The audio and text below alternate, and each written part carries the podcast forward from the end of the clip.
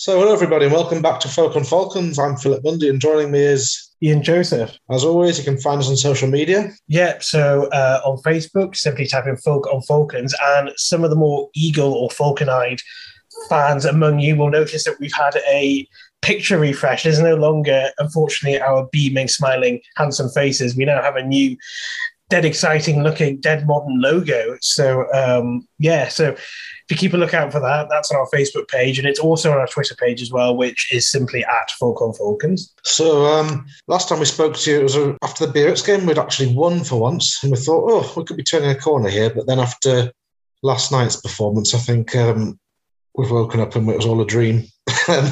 Toulon was obviously cancelled with the the COVID and it was straight off the back of Northampton. Although we actually got some points on the board this time, but it was felt very similar.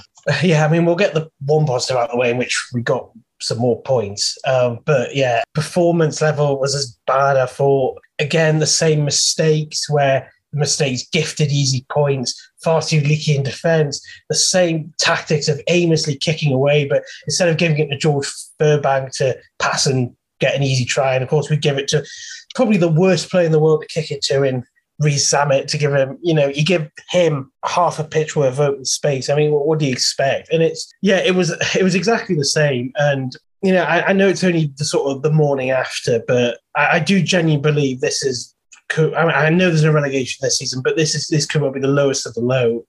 The, the, the level of performance is so bad at the moment, and I, I, just can't see how it's going to improve anytime soon. I just can't see where we're going to get a win anytime soon. I mean, you never know in sport, but yeah, things are looking bleak, and it's not it's not just the individual performance of the mat of, of the match of itself. It's it's the same week in week out, and there's something really really wrong both sort of on and off the pitch, and they've got to be addressed sooner than later. Otherwise, it's it's looking really, really grim. Yeah, um, we said it in the past, but it was another 75 minutes yesterday where we only scored one try with the net. So we started off with a kick at goal and got it, and then Radwan scored his try with a good bit of play. And then the next 75 minutes, we scored one try, which was a loopy pass over the top, and then we scored in basically the last play of the game or penultimate play of the game. So there was that 75 minutes again where nothing really happened apart from shipping 30 odd points. And um, you look at the game yesterday and you think, what was the actual strategy? Um, was almost a formula of we get into their 22, lose the ball, they kick it to halfway, get a maul, we give away a penalty, they kick it into our 22, get a maul, we give away a penalty, they score a try, rinse and repeat. And it all came from us kicking the ball to them. And it doesn't take a genius to work out that, or we scored our first try from a spooned box kick, which Robinson managed to get hold of and put Radwan away. But apart from that, there wasn't a single kick in the match where it looked like there's any worthwhile result of it. All we did was gave him the ball. And then the referee yesterday, don't want to be too critical, but he was one that liked blowing his whistle. And whenever they had the ball, they got an advantage. So why do you give them the ball? And we can whinge about the fact that their first try and Lukeock's try that were um, try that wasn't that was disallowed was very similar to their try, and the video ref thought, thought one was okay and the other wasn't. I'm not going to dwell on that too long because it's not got an excuse for performance. But you just think, what on earth is going on? Are the coaches not telling them to stop kicking the ball away? Have the coaches told them to kick the ball away, in which case you got to scratch your head in that respect? Or is it the players on the pitch just bereft of ideas, take far too long to get the ball, look up, rub it in the headlights, what else can we do? Oh, well, hoof it. And when you've got Rees Zammit on the pitch and you kick it to him once and he does a half break that they then score from, who in their right mind is going to kick it directly to him five minutes later? But it's exactly what we did. Yeah, I mean, again, I, I don't want to dwell on the ref. Yeah, there was maybe a couple of questionable decisions like the ones you mentioned, but you know, it was a, a not a great receiving from kickoff, and not a terrible pass to to Chick, in which he knocked on, which then led to their perhaps disputed try. But obviously, my point is, it's come from an enforced, completely enforced error. You know, that's not the referee's fault that we're in that position. And yeah, as you say, it's the tactics and the the side to side going nowhere with ball in hand round the halfway line to eventually kick it away, and then they score or generate penalties or whatever. And essentially means that we can't get in their 22. We can't use probably what is our only real consistent strength, which is our forwards, because we, we never get anywhere near their line. You know, we, we, we're entirely reliant on, for example, Radwan, um, maybe Carrera, Stevenson to a lesser extent, to kind of just pull a rabbit out of a hat. because at the start of the season when we were doing a bit better, you know, Radwan was scoring tries, Stevenson was scoring tries, etc. But it was the forwards who looked really, really good and you know, we we thought at the time, probably still now, they're as good as anyone in the league. And they looked really dangerous when they got into opposition's 22. They looked really solid. They were reliable. You, you always kind of optimistic when we're down there, but we're not getting down there anymore. We're not using what is probably potentially our most reliably potent weapon. And again, about the tactics, I don't like to say this because, you know, it, I, I, do at times have a lot of praise for Richards and the coaching team, but I feel a bit sort of deja vu with the relegation season, where it wasn't so much the individual results, which they were perhaps a little bit unlucky that season in some some games, but it was the performances, and not just even the performances. It was the fact it was the same. It was the same failures, the same tactics week in week out. There was no variation. There was no improvement on, on the style of play or performance every single week, and at the time, I thought you know, maybe we should have a change here. We've got to have something different in you know in the coaching setup here. Otherwise, we are going to get relegated. Of course, we got relegated. I wasn't convinced when we got promoted because I thought, well, this you know it's probably going to be a foregone conclusion. You know, at the start of last season, however, you know I happily stuffed my face with humble pie because we were really good start last season. It looked like it worked. And you know, I, I, was sitting, I held my hands up, and thought, right, you know, the coaching team have got it right. You know, they've had the relegation, they've got it right here.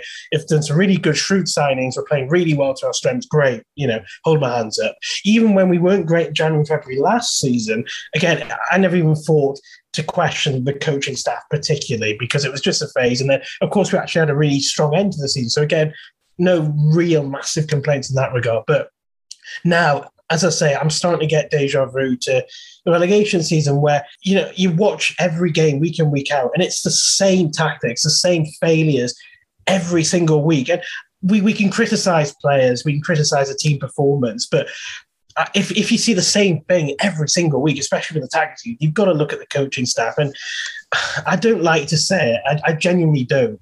And I know there's there's reasons why it's difficult for the club. We've all acknowledged. I'm not naive in that regard. You know, I know it's difficult for us to attract certain players, etc., etc. But maybe after 10 years or so of the Richards coaching setup, maybe we should start be looking at a refresh one way or another.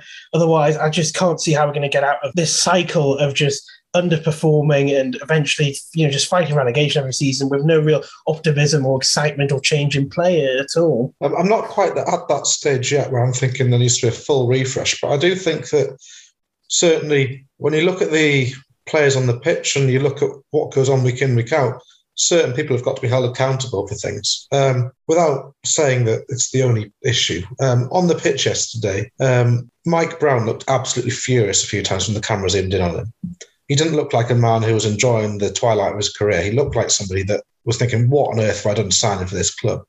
At the end of the game, when the cameras all zoom in on the players and they're running around the pitch, um, you'd hear Radwan and Mike Brown having a chat, and um, you couldn't hear a lot of it, but it certainly didn't sound like one where they're over the moon with what they'd just been part of. The coach and staff, you've got to think, okay, lineouts have probably tailed off a little bit recently. Um, there was one yesterday where McGuigan, there's a big pause, he then threw it to front, and people have worked this out they intercepted it at the front of the line out because it was so obvious what was going to happen.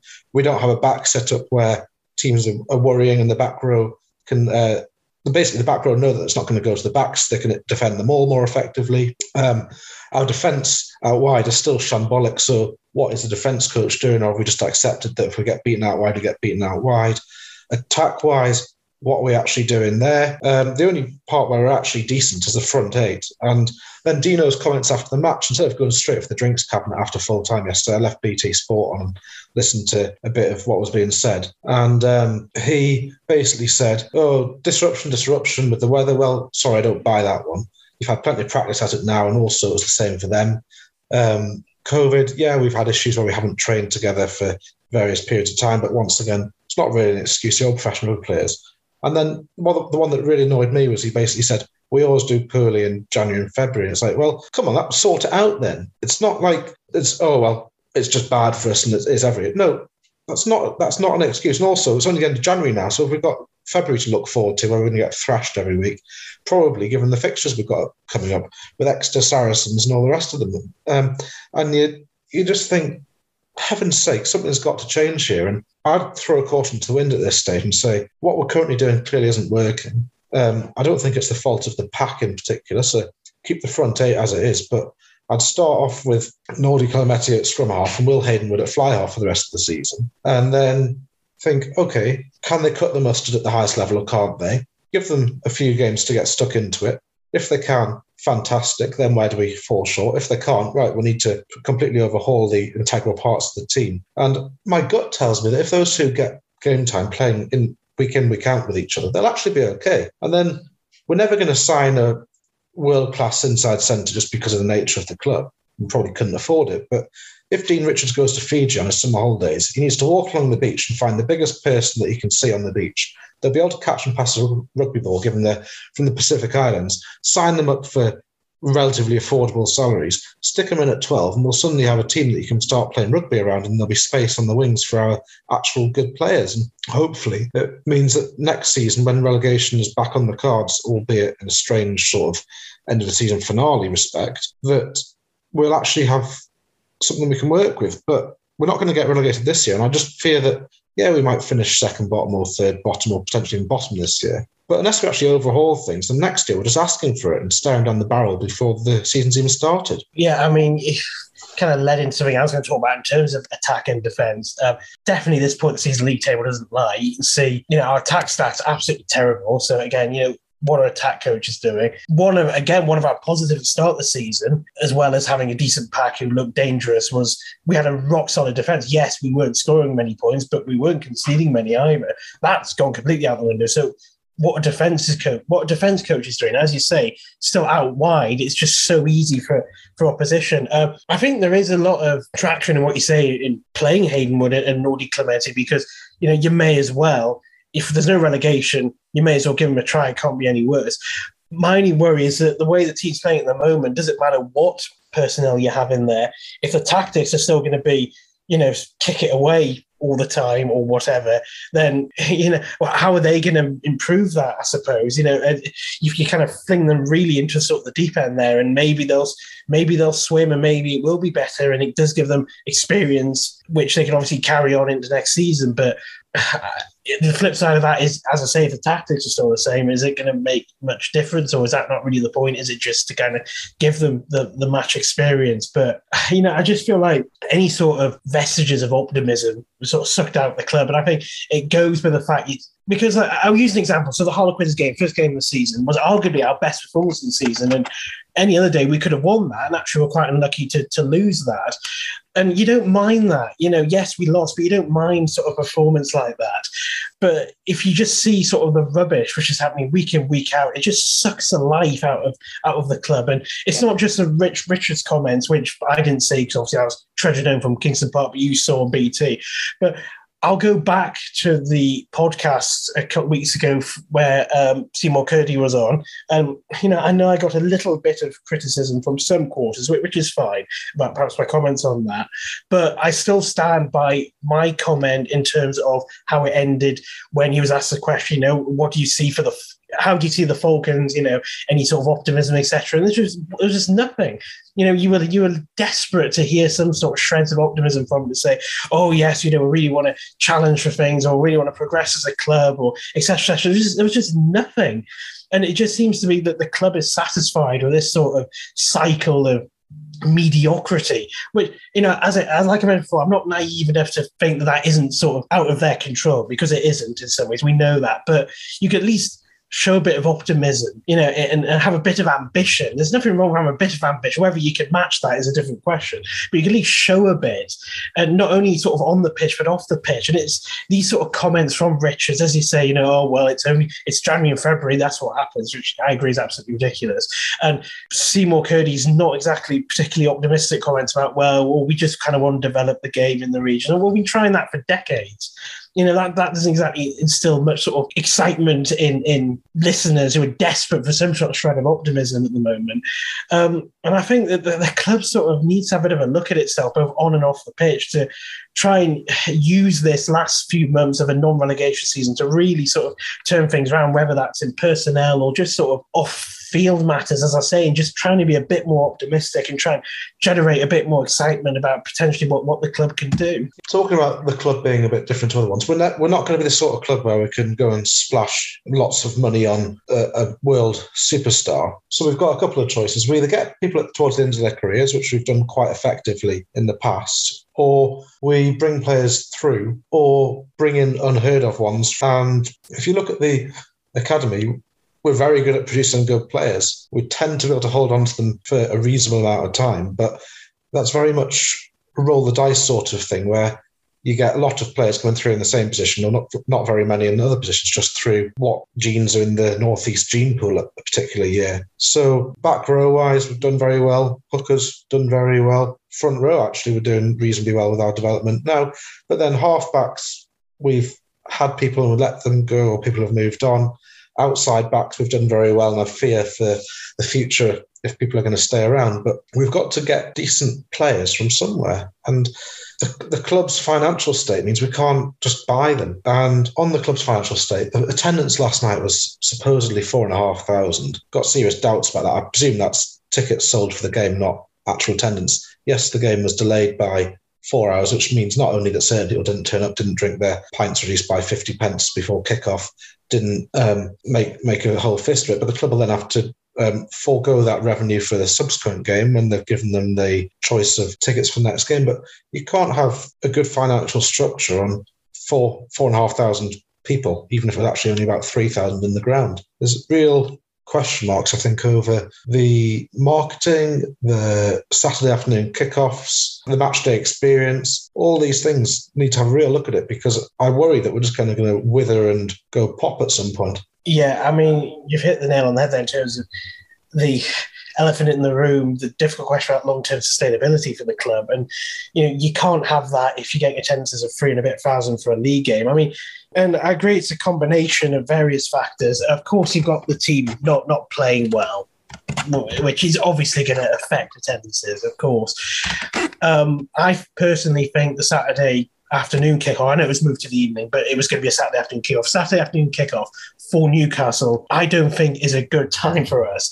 Um, I know that's outside the club's control because obviously it's done by the league and through TV, but I genuinely believe that Newcastle's fan base has a higher proportion of amateur players than perhaps other teams. That I think most of the interest in the region, or a lot of the interest in the region, comes from comes from amateur players.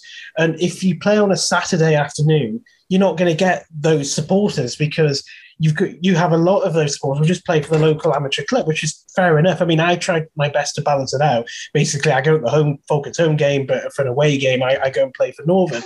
Um, I guess I'm me. I'm more unusual in that regard. I think most people just play for the local club and may occasionally go to a Falcons game, or just just not at all because you get out of the habit and you think they're not playing well, you just don't go, you save the money.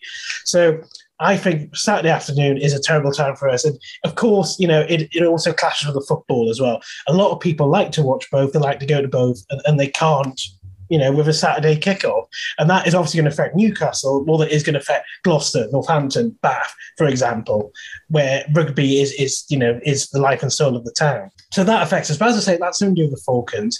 But there's a there's a real kind of I just find negative match day experience as well. You know, I've said it all the time. Yes, maybe I'm a bit of a misery guts, etc., etc. But things such as the music, you know, you can sort of hear the audible groans and sighs and look on people's faces where, you know, you're 28 down, for example, like last night, we're playing rubbish, and you have Sweet Caroline come on.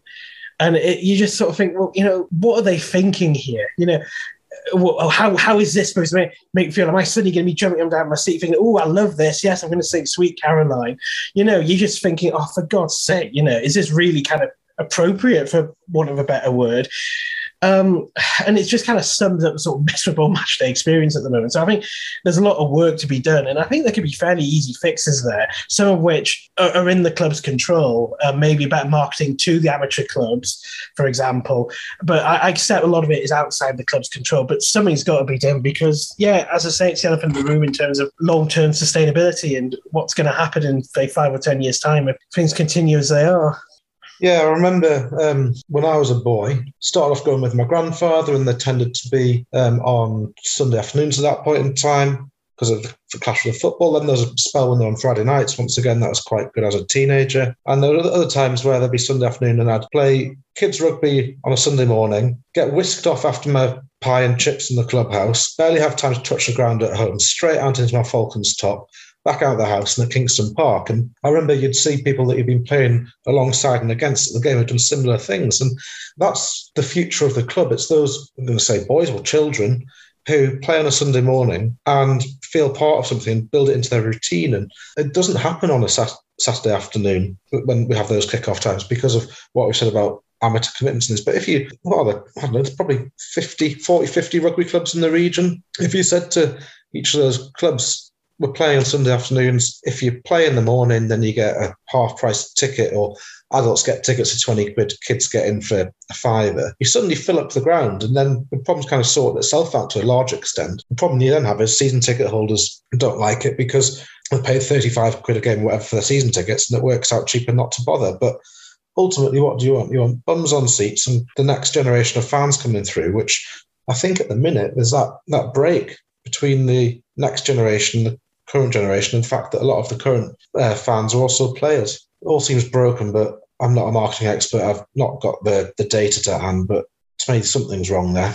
Yeah, I mean, that's exactly it. I mean, for me growing up and for yourself growing up, obviously teammates, um, Sunday was like a rugby. That was rugby day, wasn't it? You know, you'd have Sunday each week during the season would be your rugby day, and it was kind of built in and ingrained in you growing up. And that kind of not only did it give you a, you know a love for the club. It gives you a love for the sport as well. And and as you say, you know you you would see loads of people you played with or played against would would be there, you know, standing next to you, and you you know um, in the afternoon when you just as I say played with them or against them in the morning, and it's it's building up that kind of culture.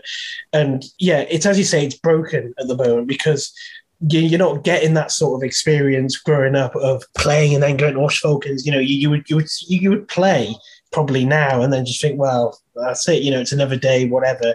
Um, I'm not particularly interested. Where if you kind of have it the way we had it, it's all kind of it's, it's the experience growing up, isn't it? It kind of gets you early doors into supporting the club, and then that leads to other things, obviously, as you grow up. But bums on seats or or feet on terraces is better, no, no matter what the cost or how cheap you have the tickets, whatever your offers you have, is better than three and a half thousand in the ground. And there must be some way that we can kind of repair that connection with the amateur clubs, which has been broken in the past season or two because of COVID, but also because of, of, the, the days that the matches are playing. And if they don't repair that, as I say, because I genuinely believe that in Newcastle, more than perhaps other clubs, there is that sort of link between the amateur clubs and going to watch the Falcons. Um, if you don't, if we don't repair that link, then it's going to be, I don't know, it's just, it's going to be trouble going forward. It really is. And I think the club should be looking at ways to kind of repair that. Yeah, I remember that when I was, when I was a boy, I sound like an old man here, um, there was the days of the flock where you'd get your goodie bag at the start of the season. You'd get your, I know, your, your hat or whatever for 20 quid and your goodie bag. Then I think it was a pound a game with a paying adult for a t- time. Then it was still only a fiver a game a couple of years later. And you got your poster that you'd run on at the end of the the match onto the pitch and with your biro and get all the players to sign. And I've still got those somewhere in a drawer from, I don't know, must have been around the turn of the millennium when you'd run on the pitch and you get signatures from these people that you're in awe of. And like I, I know it was stopped. I don't know who stopped it, whether it was the league or the club, but you've got an artificial surface now. So it's like the kids are going to be running on and throwing blades and syringes onto the pitch. Um, I don't really see the issue just letting that sort of thing go on again. Might be the league don't like it, but to me, it was one of those harmless things. It's just a lovely part of the club, and I enjoyed it growing up. And get the next generation involved. Yeah, that's really good actually. Uh, tugging on our heartstrings and memories there in terms of the flock. Yeah, but no, it's a really good point.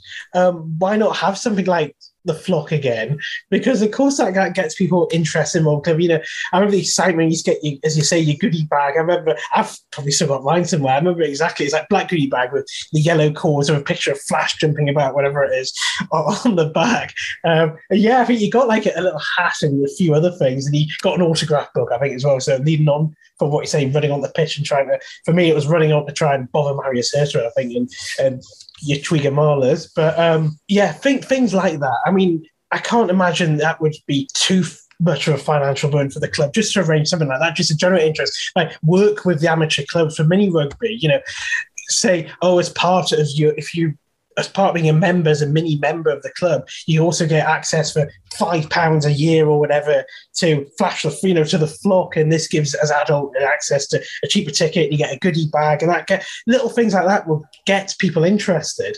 Um, yeah, so I mean, again, why did that stop? I suppose. I mean, is it financial constraint? I mean, who knows? I mean, obviously, we're looking for the outside in and with sort of a lot of nostalgia, but yeah, things like that um, I can't see why they can't reintroduce little little things like that just to get just to get more as I say, bums on seats or little little feet on the terraces, just to bring up the crowd numbers, just to bring a bit more excitement and sort of youthful optimism or new optimism into the club because it really, really needs it. Yeah, um, if we if we move away from looking back with rose tinted spectacles, maybe, or whinging about last week's or yesterday's game, coming up, we've got Bristol next week, and um, we had a few words with Pete from the Bears Beyond the Gate podcast, who's our Bristol Bristol rivals, you could say, or they're actually quite good guys, so Bristol friends. Um, so we'll let you listen to that. So we're joined by Pete from Bears Beyond the Gate, who we've spoken to on many occasions before. Thank you, Pete. It's a nice, lovely Sunday morning, a bit like, nicer than yesterday. Um, I guess the first question I have is at the minute, somehow we're still ahead of Bristol in the table. No one's going to argue it's been quite a, a poor year for Bristol by your recent standards is the removal of relegation a contributing factor to that? I have they taken the squad to bits to rebuild it in a risk-free year in the hope that in two or three years' time you'll be back firing at the top of the league? Um, good question. Oh, and anyway, hello boys. Nice to nice to talk to you again. Um, well, I think our poor start to the season was a combination of factors, uh, and, and this has been discussed quite a lot on our podcast and, and amongst our fans. I, I think the hangover from get from the semi-final uh, wasn't good. I don't think we started the season very well. We didn't really have a pre-season of, of, of note, uh, which was a decision by Pat Lam. It wasn't down to anything else. Um, we lost a few what we might consider our bigger players early on, and we just didn't get off to a good start. And I think we we we our confidence um, dropped. Uh, I and I and I do also think there is that element of you know we we are we were the sort of club that was working to that sort of salary cap plus two marquee players, and clearly that is not going to be the same next year. So we we probably behind the scenes there's been a lot of toing and froing about who's staying, who's going, and, and so on. Um, so yeah, a, combination of things, and I, and I think maybe one of the biggest things was that teams just worked us out. Uh, you know, we'd been at the top of the pile all of last season, had set the standards in many ways. Um, probably had been quite lucky and, and had been on the positive end of some close results and and the tables reversed a little bit, and I think teams just realised that if you rush Bristol and and delight, deny them space, um, then then it's challenging us to to have a plan B, and I don't think we did have much of a one uh, beginning of the season. So yeah, a combination of factors, but but actually at the moment relatively positive. We we we, had two good wins in Europe. Um, we had a great. We lost to Leicester on Boxing Day, but it was a yeah realistically we we should have won that.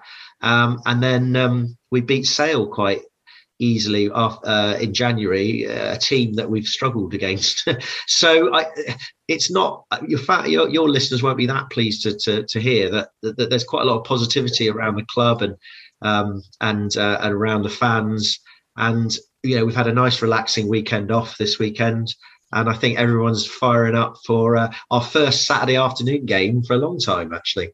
So, I mean, I guess leading on from that, I mean, for our listeners, can you kind of put the finger on or why it's becoming a bit more positive for you, um, particularly on the field? As you say, you've strung a few good results, especially in Europe, together recently. Um, what sort of reasons do you feel it's starting to come together a bit more now? And perhaps Bristol are playing more the way we expect Bristol to, and results are going the way that, again, we perhaps expect them to be going? Yeah, I mean, I think one of the big watershed games was our loss to Saints at Ashton Gate where our, our pack got beaten up and our front row pretty much disintegrated and uh, and they gave us a pretty good hiding. And i think we had I, I, I wonder whether we had kind of forgotten about the basics. And i think from that game on the, the the forwards have been a lot better. Our defense has been pretty solid. We, we've been you know we've been competing. And i think like anything despite despite all the talk of systems and this, that, and the other, if you don't have a solid platform and you don't have people making every tackle all the time and, and dominant tackles,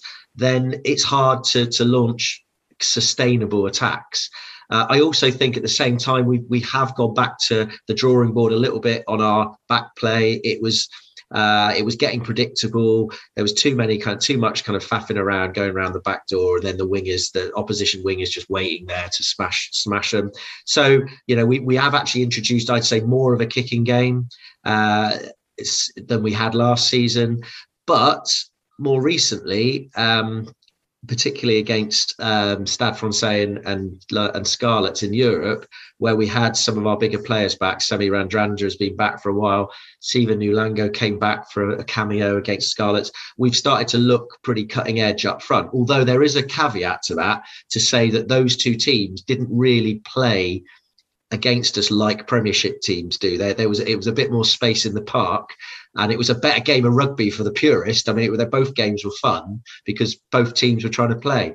So I think we, I think the reality is is that we are now more solid up front and in defence than we were early in the season, and we're starting to be a little bit more creative at the back. Then I'd also say, obviously, Six Nations is just around the corner. Um, players which you are missing are they going to be great voids in the positions that they normally playing, or have you got experienced players that can step up to first team level straight away that'll seamlessly fill those gaps? Well, for England, we've got Sinclair and Randall, uh, which uh, have gone. Now, Sinclair, unless you know, will be gone for the whole time. Um, that is a slight problem because we are a little bit light on tight heads, and the other main tight head we have is John Afoa, who's about 55, um, and and we then have uh, you know some a couple of tight heads underneath that don't necessarily provide too much um, optimism. Um, so that's one, and then obviously Harry Randall uh, as scrum half. I mean, my you know what all we're hoping is that he doesn't get injured playing for England because that's happened twice already. Uh, I mean, he's, he was annoyingly he was just hitting absolute top form again just as the, the, Six Nations came along. But you know we've got Andy who, who, who deputised last season for him really well. And we've got a young lad called Tom Whiteley, who we got from Saracens, who is a kind of Randall-esque type scrum half, snipey, fast. Um, so uh, you know we, we, just have to deal with that. That's that's what everyone has to do. Um, the other person we're going to lose is Sheedy, is in the Wales squad. Although I don't know how. I mean, he's clearly probably the last on the list of the fly half. So, but Sheedy not playing even though he's had an average season, to be fair to him, the problem we got is we haven't really got anyone else. I mean, we're waiting for AJ MacGinty from next year to come.